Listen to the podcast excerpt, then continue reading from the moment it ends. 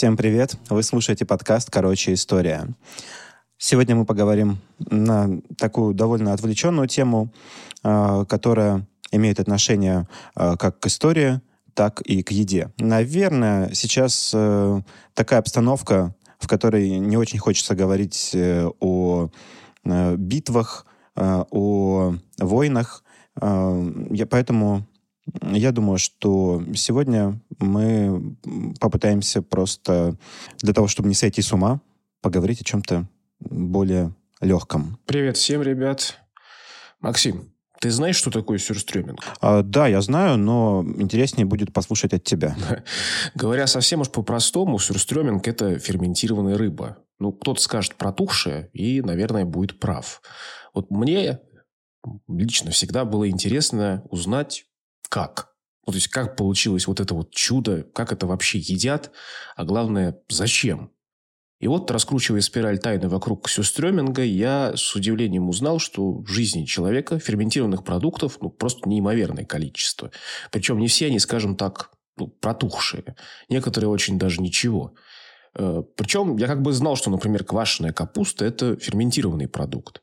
И все же шестеренки моих мыслей, ну, как бы не позволяли поставить квашеную капусту в один ряд с сюрстрёмингом. Немножко э, отвлекаясь, хочу сказать, что э, для тех, кто, может быть, одинаково не любит и квашеную капусту, и сюрстрёминг, э, а, все равно в, и в вашей жизни есть большое количество ферментированных продуктов, которые вы наверняка едите с удовольствием. Да, и откроете для себя эту тайну сегодня. Короче говоря, сегодня мы будем общаться на тему ферментированных продуктов, истории их возникновения, применения. Понятное дело, что не получится даже вскользь рассказать о каждом, хотя, наверное, в двух-трех абзацах, наверное, можно было бы это сделать, но я, наверное, даже не буду пробовать. Просто воспользуюсь правом рассказчика и расскажу о том, что мне было лично интересно. У нас будет что-то вроде ликбеза, списка интересных фактов о том, что перебродило, заквасилось и прокисло – а люди продолжают это есть. Ну, а вы будете решать, что делать с этой информацией. В этом выпуске мы говорим о вкусной и здоровой, ну, относительно, пище. Да, с поправкой на то, что вкусы в разное время в разных местах сильно отличаются. Поэтому очень уместно будет порекомендовать вам новый подкаст «Искусство хорошего вкуса» от студии «Гласно» и независимого коньячного дома «Камю». В нем говорят о том, как, стремясь к лучшему, оставаться собой. Этот подкаст не гид потому, что покупать и носить, а объяснение простыми словами сложных материй. Послушав его, вы точно сможете лучше разобраться в таких материях, как арт, часы, винтаж, и поймете, что это уже давно не роскошь, а средство самовыражения. Его ведут Григорий Туманов, журналист и медиа-менеджер, автор подкаста «Мужчина, вы куда?» и Константин Плесовских, владелец бара «Чайная» и бренд-амбассадор независимого коньячного дома «Камю». Первым делом я послушал у них выпуск под названием «Вне времени», который хорошо рифмуется с нашим слоганом «Коротко о вечном». Он о часах. Если честно, функцию часов у меня долгое время исполнял телефон, и я искренне не понимал, зачем вообще нужны наручные часы. Тем более, зачем их коллекционировать, разбираться в их устройстве. Если ответить коротко, часы говорят о вас и вашем вкусе не меньше, чем то, что на вас надето. А более развернутые ответы вы получите, послушав эпизод «Вне времени» нового подкаста «Искусство хорошего вкуса». Ссылка на подкаст, как всегда, в описании. Начнем с того, что такое вообще ферментация. Вот ферментацию можно поэтически называть кулинарной алхимией. У нас был как бы один продукт, а под воздействием ферментов он раз превратился во что-то другое, зачастую принципиально новое. Э, ферментацию могут запускать как собственные ферменты продукта, так и различные микроорганизмы. Например, те же дрожжевые грибки. Вообще со всякими микробами человек существует на протяжении всей своей долгой истории. Но вот целенаправленное использование этих продуктов, э, этих микроорганизмов для ферментации продуктов, питания, напитков началось где-то 9, 10, 12 тысяч лет назад. На это, по крайней мере, указывают археологические находки. Возможно, возможно, э, все происходило и в более раннее время, но мы о нем ничего особо не знаем, а либо имеющиеся у нас сведения достаточно спорны. Наверное, так вот можно сказать упрощенно. Ты уже говорил о том, что когда продукты тухнут, они тоже ферментируются. А, но тухлую еду есть никому не хочется. И грамотное использование ферментации позволяет пройтись по грани и обеспечить, например, сохранность продукта, а, создать новый вкус или сделать ранее несъедобный продукт пригодным в пищу. И сегодня мы поговорим обо всех этих способах применения ферментации в кулинарии. Ряд исследователей полагает, что первым ферментированным продуктом человечеству был алкоголь. Напоминаем, что чрезмерное его употребление вредит здоровью. Свидетельства тому обнаруживаются на просторах всего древнего мира. Прежде всего на территории так называемого плодородного полумесяца, колыбели большинства древних цивилизаций – Месопотамии, Ассирии, э, Леванта, Египта. Шесть тысяч лет до нашей эры шумеры прекрасно себе варили пиво Пиво настолько ценилось в шумерском обществе, что его использовали в качестве валюты. Аналогичная ситуация наблюдается в Древнем Египте. Пиво там даже считали важным для загробной жизни человека. А, думаю, всем известен спор о том, что было раньше – курица или яйцо. Оказывается, есть не менее интересный спор о хлебе и пиве. Хлеб, кстати, тоже считается одним из древнейших продуктов ферментации, в особенности дрожжевой. Кто-то за то, что хлеб появился раньше, кто-то стоит за пиво. Ну, а кто-то пытается уравнять два этих продукта, утверждая, что эксперименты с зерном проводились чуть ли не одновременно. Скорее всего, хлеб все-таки появился первым, так как домашнего злаков произошло до появления гончарного дела, которое все-таки необходимо для пивоварения. Ну и важно сказать, что хлеб оказался одним из ключевых компонентов фундамента, на котором формировались первые оседлые человеческие общества – из плодородного полумесяца хлеб начал гулять по миру, появились города, обеспеченные питанием, в городах начали усложняться общественные отношения, и как бы мы получили те цивилизации, которые мы получили. Аналогичные изменения происходили и в Америке, например, с той же кукурузой, и в Азии с рисом. Но вернемся к нашему пенному напитку. Первое пиво, разумеется, отличалось от того пива, что человечество употребляет сейчас. И тут, опять же, есть множество разных вариантов и предположений Например, а, рецепт пива предполагал готовку каши из разваренного зерна, которая должна была после этого скиснуть. Или вымачивание хлеба из ферментированного теста. Утверждают, что получившееся пойло было достаточно густым, с примесями. Пить его можно было только через соломинку, поэтому бедные люди использовали в качестве соломинок тростник – Богатые заказывая изделия посолидней, вплоть до золотых соломинок, инкрустированных различными драгоценными камнями. Ну, а потом пиво начали, додумались фильтровать, и соломинки как бы вышли из пользования. Насколько пиво было важным для шумеров, мы можем судить потому, что у них была богиня, ответственная за алкогольные напитки. А пиво среди алкогольных напитков было самым распространенным. А также есть эпос о Гильгамеше, наверняка вы слышали об этом эпосе.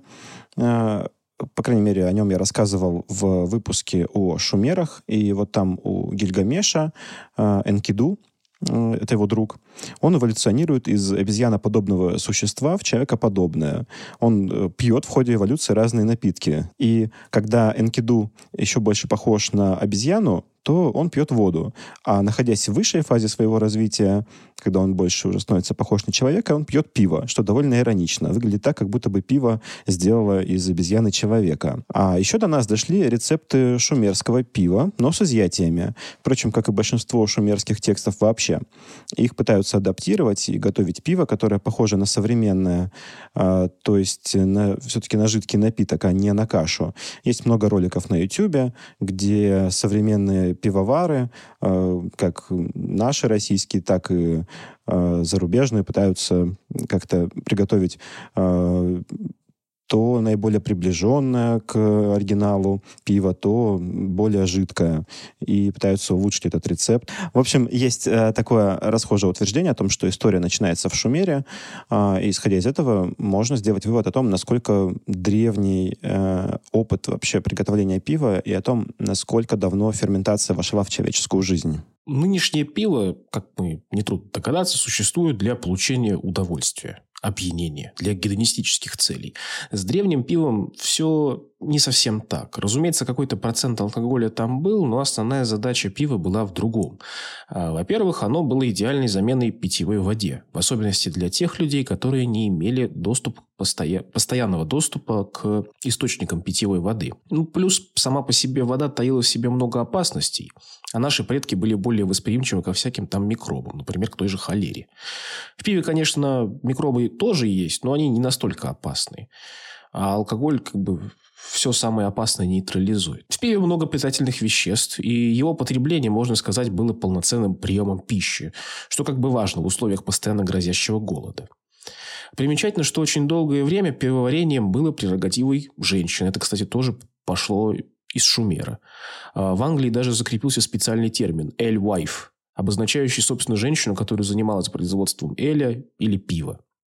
В Европе конкуренцию им начали составлять католические монастыри, а затем полнокровные гильдии пивоваров. На Ближнем же Востоке с приходом мусульман о приготовлении пива забыли. Там мы развлекались по-другому. Другой старый, как мир, напиток, ферментированный продукт – это вино, главный конкурент пива. О вине мы знаем то, что оно возникло после развития виноградарства. А вот где произошло, сказать однозначно сложно. Кто-то указывает на Закавказью, в частности, Грузию или Армению. Кто-то говорит о горах Загроса. Короче, где-то все произошло на Ближнем Востоке, разумеется. А уже оттуда, через финикийцев, виноделие начало массово распространяться по бассейну Средиземного моря. Ну и таким образом дошло до греков. Хотя, хотя найденные археологами винные прессы, кубки и амфоры позволяют утверждать, что вино было еще в минойской цивилизации бронзового века. Ну, а ко временам классической Греции уже считалось какой, ну, такой прям важной частью экономики этой же древней классической Греции. На Ближнем Востоке вино было прерогативой знатных людей. А вот в Греции его употребляли все. Вино подавали, смешав с водой, а не употребляли его в чистом виде. Пить чистое вино считалось дурным тоном. А уж пиво вообще рассматривалось эллинами римлянами как варварское пойло, на которое даже смотреть неприятно или больно. Э, долгое время вино принималось не только для поднятия настроения, но и для лечения. Его согревающий эффект отмечали многие древние лекари, а уж если в вино добавить специй или каких-нибудь лекарственных трав, получится настоящая панацея от всех болезней. Э, вино стало неотъемлемой частью христианской церкви. Оно, как и любой алкогольный напиток прошлого, помогало избегать заболеваний, передающихся через водичку, вроде, опять же, той же холеры. По этой же причине вина хранили на борту парусных судов, как важный и порой даже единственный источник жидкости для экипажа, особенно во время дальних плаваний. Но важно помнить или знать, что средневековые вина портились быстро, поэтому их старались употребить как говорится, чем быстрее, тем лучше. Это потом уже появились изделия вроде пробки, которые совершили революцию виноделия и позволили выдерживать вина многие годы. А если мы говорим о Европе, то виноделие там было весьма распространенным явлением. Даже в той же Шотландии одно время выращивали виноград. Бавария, казалось бы, главный центр современного пивоварения, когда-то была крупным винодельческим краем. Хотя, конечно, были там и очаги производства пива, в основном как бы в монастырях. Но баварские вина по Рейну отправлялись в Северную Европу, где высоко ценились. Об этом я, кстати, рассказывал в выпуске про Ганзейский союз. Но в 30-летнюю войну земли Баварии подверглись опустошению, виноградники загубили, и с тех пор в Баварии царит культ пива. Виноделие вообще много где прекращалось из-за войн, но хуже всего было изменение климата. А, примерно в середине 12 века в Европе начался малый ледниковый период. Температура понижалась несколько веков, а в период с 1650 по 1850 э, он был чрезмерно холодным. Это коренным образом отразилось не только на виноделии, например, в Великобритании той же оно пропало полностью, но вообще на потребности людей в сохранении продуктов, особенно в Северной Европе. А виноделие как бы стало прерогативой южных районов с более мягким климатом. В начале IX века король Карл Великий изменил лицо и цвет французского виноделия, пересадив белый виноград вместо красного в местечке Куртон-Шарлемань. Это в Бургундии. По сей день этот регион производит больше белого вина, чем красного. Э, собственно, картон Шарлемань по-прежнему считается источником одного из лучших в мире белых вин. В начале XIV века король Франции Филипп IV Красивый осуществил авиньонское пленение римских пап. И Южная Франция на 67 лет стала центром католического мира, а регион Шатунёв-ду-Пап, буквально новый дом папы, превратился в крупный винодельческий центр. Понятное дело, что как бы вино там производили и до прихода римских пап в Авиньон, но так получилось, что после того, как папы пришли в Авиньон, не по своей воле, э, регион, можно сказать, получил импульс очень существенный для своего дальнейшего развития. А папа и Иоанн XXII помимо прочего, занимался улучшением качества вин региона и их продвижением на национальном и международном уровнях. Тем более, что он был из города Каор, Франции, откуда, собственно, произошел сорт вина Кагор. Напиток из перебродившего меда тоже очень древний. Некоторые исследователи вообще говорят, что перебродивший мед – самый древний напиток, ферментированный. Удивительно, но даже в Африке можно найти следы меда. Например, кайсанские народы Южной Африки пили что-то вроде медовухи вроде как около 15 тысяч лет назад. А в Эфиопии, кстати, до сих пор кое-где подают напиток тедж, тоже чем-то похожий на медовуху. Я так понимаю, э, с медом все очень просто, потому что там меньше контроля требуется. Он весь э, состоит из сахара практически, а, поэтому болезнетворные микробы там не выживают. Правда, у меня есть вопрос, как там нужно, как, как там работают э, нужные э, микроорганизмы. Но, э, тем не менее, просто я так понимаю, что мед э, нужно меньше контролировать в процессе его ферментации. Меньше, меньше контролировать и проще готовить его на самом деле. Мед, как напиток, был важен для всех индоевропейцев. На проиндоевропейском языке для обозначения медового напитка использовали слово «медху». Его развитие, развитие этого слова можно проследить в древних и современных языках.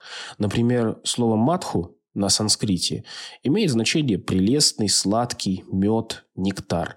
Это один из эпитетов, описывающих бога Вишну и его аватару Кришну. Ну или наоборот, кому как нравится.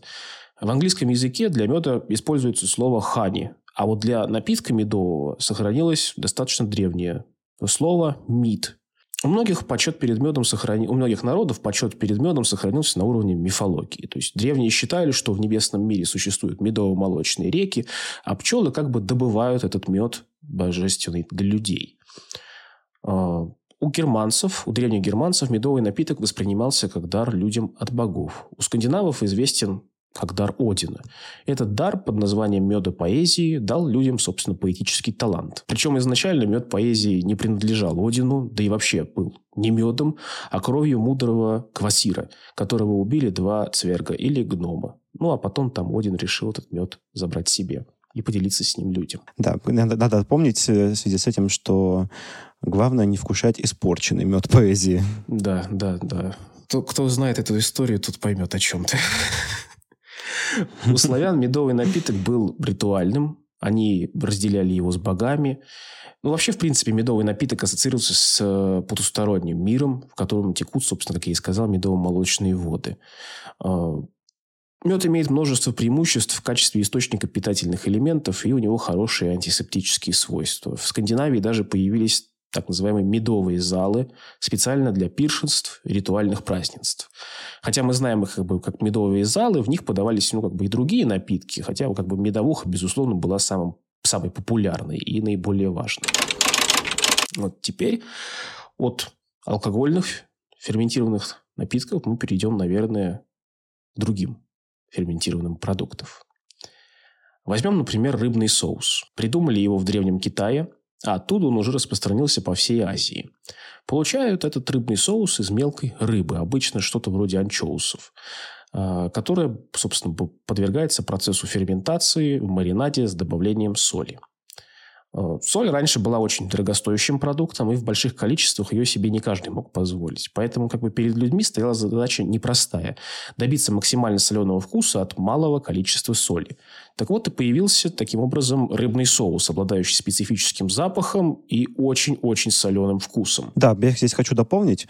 На самом деле мешать соль с чем-то еще, с какими-то другими приправами, э, с чем-то еще съедобным – это такая частая традиция Например, а, есть э, такие гимо... нет, гималайская соль это обычная соль, если не ошибаюсь. Вот, например, есть такая специя сванская соль, э, адыгейская соль. Э, это соль, смешанная с разными специями. Э, это как раз сделано для того, чтобы э, получить э, от одной приправы целый комплекс вкусов э, и тем самым удешевить эту соль, разбавить ее в других приправах. Ну да, ты именно собственно, вот то, то самое, о чем я и говорил. Рыба, ферментированная в соли, была одной из самых популярных соленых приправ в Древнем Китае. Она называлась дзян. Но в Китае для брожения к рыбе добавляли, кстати, соевые бобы. Со временем вроде бы рыбу исключили вообще из рецепта, и дзян превратился в дзянью. Или, как его называют на Западе, соевый соус. Собственно, первые упоминания о ферментированной рыбе относятся как минимум к третьему веку до нашей эры. А, я имею в виду, про Китай говорю. А разделение на соевые, собственно, и рыбные соусы произошло позже, где-то во времена империи Хай, но это вот на рубеже нулевого года нашей эры, первого года нашей эры. Рыбные соусы в Азии варьируются по текстуре от жидкой жидкости до густой пасты, а по вкусу от относительно мягкого до суперострого. На протяжении веков рыбный соус использовался как при приготовлении пищи, так, собственно, и в качестве приправы к столу. Смотри, рыбный соус – это такая азиатская приправа, когда, допустим, мне необходимо купить его, да, я люблю готовить и всякие азиатские блюда, а, то я обычно покупаю вьетнамский. А, но насколько я знаю, вроде бы как свой аналог рыбного соуса был и на Западе, в Европе. Да, в Древней Греции и в Древнем Риме был свой рыбный соус. Как бы его во всем мире знают как гарум. Рецепты у него были разные. Какие-то предполагали ферментацию целой рыбины, какие-то ферментацию крови и внутренности рыб. Иногда рыбы были одного вида, иногда разных видов. Соленую смесь ставили на солнце для брожения в специальных каменных ваннах или сосудах. А в некоторых рецептах эту вот смесь рыбную, рыбно-соленую, маринадную э, предлагали часто встряхивать. Вытекающую жидкость процеживали и получали, собственно, тот самый желанный соус рыбный. Оставшиеся твердые вещества часто прессовали, делая из них своего рода пасту или же какой-нибудь более мутный гарум, который ценился намного меньше, чем прозрачный гарум. В соус также добавлялись уксус, оливковое масло, перец, ну, прочие специи, чтобы разнообразить его вкус. Причем такой рыбный соус считался также лекарственным средством, применялся при укусах собак, нарывах и даже диарее. Согласно поваренной книге о пицце, гарум входил в состав большинства рецептов Древнего Рима. Производство соуса действительно было масштабным, есть много археологических свидетельств тому, но все это производство было вынесено за черту городов, потому что, ну, как бы мы понимаем, что запах протухшей рыбы стоял ужасный, да и антисанитария на производстве была мое почтение. Представляешь себе пара тонных рыбьих потрохов, открыто гниющих на солнышке. Это прям биохазард настоящий. А готовый соус запечатывался в маленькие глиняные сосуды и в таком виде поставлялся в римские провинции. В некоторых регионах гарум полностью заменял, собственно, поварам соль. Эм, отношение римской аристократии к этому соусу ну, было таким вот двояким. То есть знаменитый римский философ Сенека э, отзывался о Гаруме иронически, называя его драгоценной сукровицей протухших рыб. А другие известные философы, мыслители Древнего Рима, наоборот, отмечали свойства полезные этого продукта. Знаменитый медик Галин упоминает вообще гарум в своих сочинениях более 30 раз. Это означает, да, что он, он довольно значимую роль играл в медицине, потому что Гален — это светило э, древней медицины, не меньше, чем Гиппократ или Авиценна, скажем. В Европе рыбный соус потерял популярность после римского периода. То есть Римская империя завершилась, скопытилась, и соус потерял свою популярность. Но это не значит, что соусы вообще не использовались в средневековой Европе. Как бы те соусы, которые там э, потребляли, они ну, представляют собой разные смеси на основе уксуса. Э, с расцветом эпохи великих географических открытий на рынках Европы стали появляться, собственно, соусы из Азии, в частности, рыбный, соевый. Есть теория, что один из них является, собственно, породителем привычного нам кетчупа. Скорее всего, это был перебродивший еще раз рыбный соус. А, в 1700-х годах а, в Англии можно было найти три основных типа кетчупа. Причем ни один из них не был сделан из помидоров. Вот ты как думаешь, из чего они были сделаны? Слушай, я теряюсь в догадках, потому что э, под э, тем, что такое кетчуп, ну, я, для меня кетчуп ассоциируется со вкусом томатов. Все. А несколько веков назад в Англии Кетчуп делали из грибов, собственно, из рыбного соуса и из грецких орехов. Причем самым распространенным был, ну, как бы грибной кетчуп.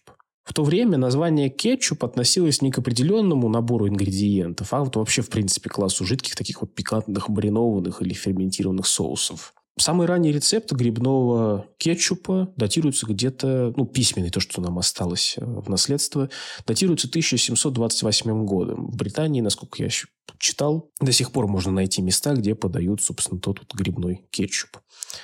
Хотя как бы азиатские соусы заложили основу для соусов в Европе, сам грибной кетчуп мог появиться по причинам, не связанным напрямую, собственно, с этими азиатскими соусами. Возможно, как бы британцы просто решили попробовать жидкость для засолки грибов и неожиданно обнаружили, ну, как бы, вкусовой профиль, который им понравился. И, соответственно, вот.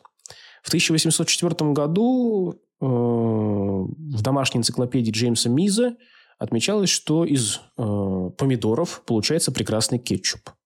Да и готовить его, как бы этот кетчуп было намного проще, чем с грибами. Там возиться с засолкой не надо было сильно. Э, в 1876 году Генри Хайнс начал делать кетчуп из томатов и продавать его на Всемирной выставке в Филадельфии. Он, конечно, не был первым, кто разливал кетчуп в коммерческих целях, но как бы был первым, кто сделал томатный кетчуп крупномасштабным коммерческим продуктом. И вот теперь мы добрались наконец до пресловутого сюрстрёминга. Во-первых, почему он так называется? Сюр – это кислый, квашеный. Стрёминг – селедка, ну или рыба в, в таком более общем понимании. Вообще рыбу в Швеции квасили с незапамятных времен, так что однозначно нельзя сказать, когда появился сюрстрёминг. Легенда предполагает нам такой вариант происхождения продукта этого. В XVI веке король Швеции Густав Васа воевал с ганзейским городом Любик. Любик, как и любой другой ганзейский город, хорошо понимал, как надо пользоваться санкциями. И добился прекращения или же серьезного сокращения поставок соли в Швецию. Ну, соль, как мы знаем, для средневековой Европы, да, в принципе, для всего средневекового мира, это стратегический продукт, необходимый для лучшей сохранности продуктов питания. Нехватка соли привела к тому, что сельдь засаливалась с меньшим количеством соли, что нарушало нормальный процесс консервирования, и продукт начинал бродить. А, в Швеции были проблемы с едой, все-таки война шла. И люди не стали отказываться от перебродившей сельди. И, как оказалось, она даже и очень какой-то вот такой втухлый вкус приобретала. Некоторые даже, наоборот, оценивали этот вкус как изумительный. В итоге технология заквашивания расползла, расползлась по Швеции, особенно как бы стала популярна в бедных районах государства. А, сама же Европа плотно познакомилась с сюрстрёмингом во время 30-летней войны. Тот входил в армейский паек шведской армии. А, сельдь, используемая для сюрстрёминга, должна была, должна вылавливать непосредственно перед нерестом. Голову внутренности сельди удаляют, но икру оставляют нетронутой для вкуса. Во время этого процесса собственные ферменты продукта, бактерии образуют среди прочих разные там кислоты, э, в том числе уксусную, а также сероводород от чего, собственно, сюрстрёминг имеет такой вот протухший запах характерный. А, в июне сель закрывают, в июле сель закрывают в банке и ставят в холодное место. Ну, как бы после вот этой вот засолки, да и закрытия, и консервирования сель все равно продолжает еще какое-то время бродить. Э, поэтому при попытке открыть если не соблюдать меры предосторожности, то от газа сок может забрызгать все вокруг. И, собственно, потом придется, если вы все это делали, если вы открывали сюрстрёминг в квартире, то придется квартиру это очень-очень долго отмывать. Вот. Поэтому, чтобы избежать взрыва банки сюрстрёминга, ее обычно открывают либо на улице, как бы где особо не жалко, либо опустив в воду, чтобы все это ушло в воду, в том числе и отвратительный тошнотворный запах. Ну вот из такой карательной кулинарии у сюрстрёминга есть пара братьев. А, у исландцев есть хаукарль, а в Норвегии лютый фиск. Оба обладают также сногсшибательными, в прямом смысле этого слова, запахами. Насколько я понимаю, эти блюда появились еще при викингах. Хаукарль — это гренландская акула, которую невозможно есть э, в сыром виде или в любом э, другом, а если мы приготовим ее традиционным способом, а, потому что акула, во-первых, ядовита, во-вторых, неприятно, в ней содержится большое количество мочевины. А, впрочем, ну, то, что ядовито, наверное, в приоритете. А, потому что после обработки запах э, становится куда интереснее. А, рыба томится под гнетом, потом вялится. А, после этого блюда можно есть. Ну, и я бы, конечно, не советовал перевозить это блюдо. Это примерно как вывозить из Таиланда фрукт дуриан. Э, о том, что вы везете, будут знать вообще все вокруг вас. А, лютый фиск – это мясо трески, которое обрабатывается щелочным раствором. Раньше для обработки использовалась зола, в которой много щелочи. Сейчас э, используются более технологичные методы э, из пищевой промышленности. В ходе обработки мясо превращается становится по похожим на желе. И конечным продуктом также можно пытать врагов или проверять их на нордичность, э, так скажем. Ну, есть еще э, у северных народов вообще там, ну, интересно все, потому что э, хранение продуктов требовало каких-то особых интересных способов э, их обработки. Есть там Капальхейм. Об этом мы поговорим, надеюсь, в послекасте. Э, в легендах и сказаниях народов Ближнего Востока, Центральной Азии, Балкан есть одна общая тема. Э, и мотив такой. Кто, какой-то человек отправляется в путешествие, берет с собой молоко во фляге из кожи животного, иногда конкретизирует не просто из кожи, а из желудка животного. День был теплый, и когда путешественник решил выпить молоко, он увидел, что молочко это свернулось и прокисло. Человек не упустил все-таки возможность попробовать, попробовал молоко, и ему понравилось. Э, мы никогда, конечно, не узнаем, правдива ли эта история происхождения, но факт остается фактом. В какой-то момент времени молоко подверглось действию бактерий, скисло, загустело, а люди, будучи любопытными или просто голодными, попробовали, им понравилось. Э, люди начали намеренно обрабатывать молоко в шкурах животных, получая широкий спектр молочных продуктов, вроде того же тана, йогурта, ну и всем нам известного сыра.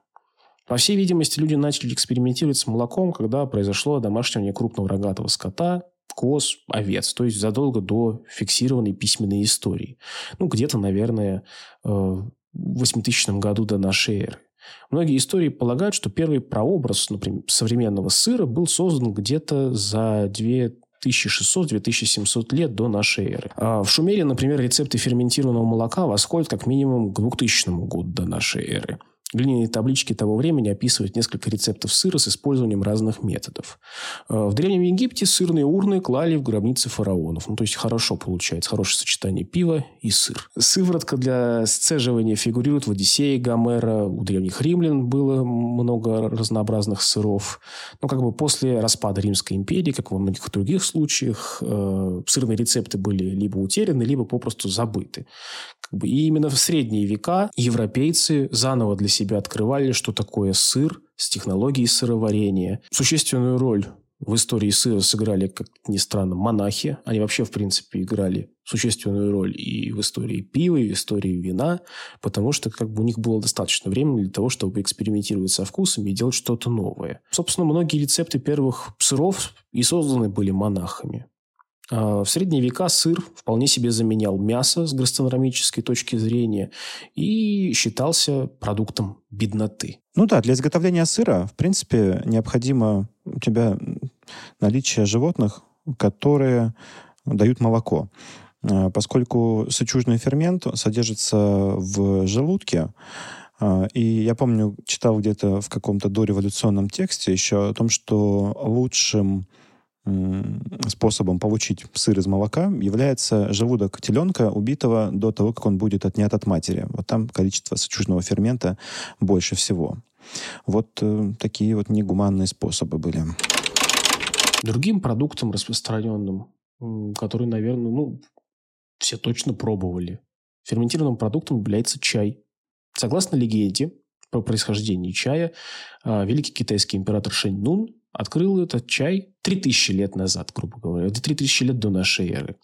Он, в общем, бродил по горам э, с кипяточком. И листья чайного растения упали в этот кипяточек, в котел небольшой.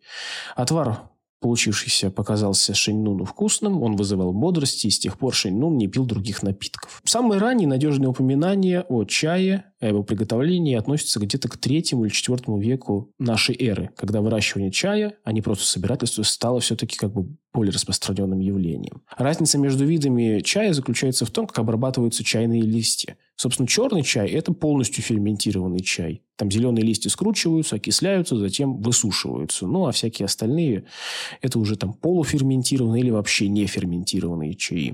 Да, ну то есть э, правильно, правильно я понимаю, что чай, э, там зеленый, черный чай, пуэр, э, всякие там улуны и прочее, это одно и то же растение. Вопрос только в том, насколько оно ферментировано. Способ ферментации отличается, насколько я знаю. Что-то там сушат на солнце. Да, способ и глубина ферментации. То есть зеленые листья зеленого чая, они вообще не ферментированы. Поэтому как бы зеленый чай наиболее натуральный продукт, скажем так.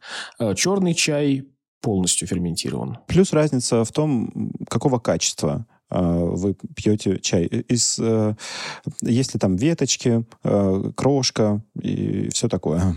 Да, изначально чай использовали в качестве лекарственного напитка, потом уже как бы стали употреблять как напиток при императорском дворе Китая и во всяких разных монастырях, в частных домах. Ну, в общем, короче, напиток сначала был лекарственным, потом напитком для аристократии, а потом уже стал достаточно распространенным напитком, который использовали и на постоялых дворах, и просто в частных домовладениях.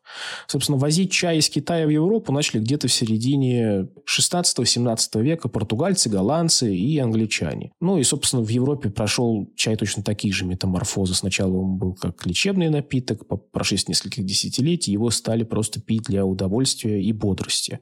Собственно, когда европейские колонизаторы поняли всю изюминку чая, они в колонизируемых землях стали расчищать территории под плантации чая. Туда же, кстати, можно отнести и кофе. Много тропических лесов было уничтожено как раз для того, чтобы на их месте возвести плантации чая. При этом европейцы, гонящиеся за экзотикой, порой покупали то, что чаем и вовсе не было. Это могли быть сухие листья с каких-нибудь левых деревьев или вообще, извините, сухой навоз. Ну, собственно, вот в Британии, это, в Великобритании это было очень распространено. А там на этом очень хорошо наживались спекулянты. Месть колонизаторам за бусы, которые они, на которые они выменивали на золото. Особенно в чайной экспансии отличились британцы, англичане, у них не получалось нормально торговать чаем с Китаем, и они начали как бы искать собственные возможности производства чая. И вот они решили чаеформировать земли Индии и Цейлона. Любопытно, что на Цейлоне изначально выращивали кофе, но после кофейных плантаций после того, как они погибли от грибка, собственно, пере, решили переориентировать территорию острова на производство и выращивание чая. Собственно, вот с тех пор Цейлон и известен как чайный рай. Так, мы начинали с э, сюрстреминга рассказ, и, наверное, Э, это, знаешь, как такое э, экстремальное что-то. А другим полюсом, наверное, была квашеная капуста, которую ты тоже упоминал во вступлении. А, и я думаю, что настало время поговорить про нее, потому что она ведь тоже бывает очень разная. Бывает обычная квашеная капуста, которую мы можем купить где-нибудь в магазине возле дома, а бывают и экзотические способы ее квасить, хотя, я думаю, они тоже уже более-менее всем известны о квашеной капусте. Вообще ферментация овощей – это очень распространенный способ получить сохранить старые продукты или получить совершенно что-то новое. А, из миллиона примеров ферментации овощей, ну, наиболее показательным, собственно, остается квашеная капуста. Капуста использовалась и используется, наверное, в большинстве уголков мира. Ее легко выращивать, легко хранить, и она, в конце концов, питательная. Квашеная капуста стала типичным продуктом для Восточной, Центральной Европы, для той же Германии. В Германии она вообще считается национальным продуктом. Хотя все-таки родиной квашеной капусты, рецепта, по крайней мере, каким образом квасить капусту, называют Китай, откуда способ, собственно, приготовления на Запад был занесен монголами. Китайцы, например, регулярно ели нашинкованную капусту, ферментированную рисовым вином. Другие все-таки, другие исследователи все-таки говорят, что римляне вроде бы тоже квасили капусту или как минимум что-то с ней делали такого интересного.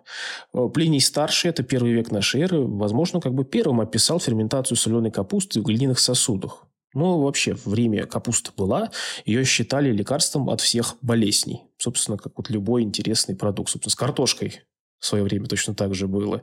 Считали лекарством от всех болезней. Другой известной квашеной капустой является кимчи. Это не просто национальное блюдо, это, можно сказать, один из объединяющих государство факторов, служит основой корейской кухни. А, кимчи подается в качестве приправы или добавляется в такие блюда, как кимчи дзигэ, суп, суп кимчи. Ну, короче, кимчи используют везде в Корее. А, точное время появления блюд, напоминающих современные кимчи, неизвестно. Согласно современным корейским источникам, старейшее упоминание о нем восходит где-то к первому тысячелетию до нашей эры. И опять же, пришло из Китая соседнего. Любопытно, что кимчи, вот, ну, я, собственно, сказал, что это не просто блюдо само по себе, это еще своего рода объединяющий фактор э, населения Кореи. Подтверждаю, потому что я э, ел кимчи, приготовленное и э, в традиции северокорейской кухни, южнокорейской кухни разницы нет. А плюс у корейцев есть такое еще явление, как э, кимчан. Это ежегодное собрание по приготовлению кимчи. Изначально это вообще как бы способ для деревни сохранить еду, заготовить еду на зиму. Все домохозяйства, все э, домохозяйки деревни э, объединяли усилия для того, чтобы заготовить достаточно еды для того, чтобы продержаться зиму последующую. Ну, собственно, вот этот вот Ким Джан, он восходит к периоду троецарствия в Корее. В Корее тоже было троецарствие, как и в Китае. Вот. То есть достаточно древние традициях, которые сейчас, к сожалению, насколько я знаю, в Корее постепенно отмирает, потому что сейчас намного проще э, купить тот же кимчи, а не собираться всей семьей и готовить его. Смотря в какой Корее. Ну да, да, и это тоже. Вот. Хотя, я говорю, видел много роликов, как э, молодые корейцы, наоборот, с воодушевлением проходит эту вот процедуру Кимджана со своими э, бабушками, дедушками, устраивают там настоящую просто забой капусты. Э, удивительно то, что красный перец, э, который во многих рецептах кимчи присутствует, это не совсем традиционный продукт овощ для Кореи. То есть красный перец завезен был в Корею португальцами. Э, корейцы оценили этот вкус красного перца и стали добавлять его, собственно, в кимчи и в очень многие другие блюда. А, сейчас как бы, ну, кимчи, наверное, даже сложно представить без этого красного перца. Первое упоминание о заготовке кимчи с помощью и при участии красного перца где-то относится э, к поваренной книге, изданной в 1765 году. То есть достаточно как бы древняя штука. Ну, а в 20 веке кимчи добавлялись всякие разные ингредиенты, меняющие вкус, цвет блюда. Ну, собственно, когда глобализация достигла достаточно большого больших высот, корейцы стали изгаляться как только могли. Интересно, что несколько дней назад э, обсуждали о чем бы записать выпуск. И я в этот момент как раз нарезал э, красный перец для того, чтобы поставить его ферментироваться для приготовления затем из него соуса. Да, каюсь, кстати, что мы в начале выпуска не предложили вам что-нибудь приготовить вкусное перед прослушиванием этого выпуска.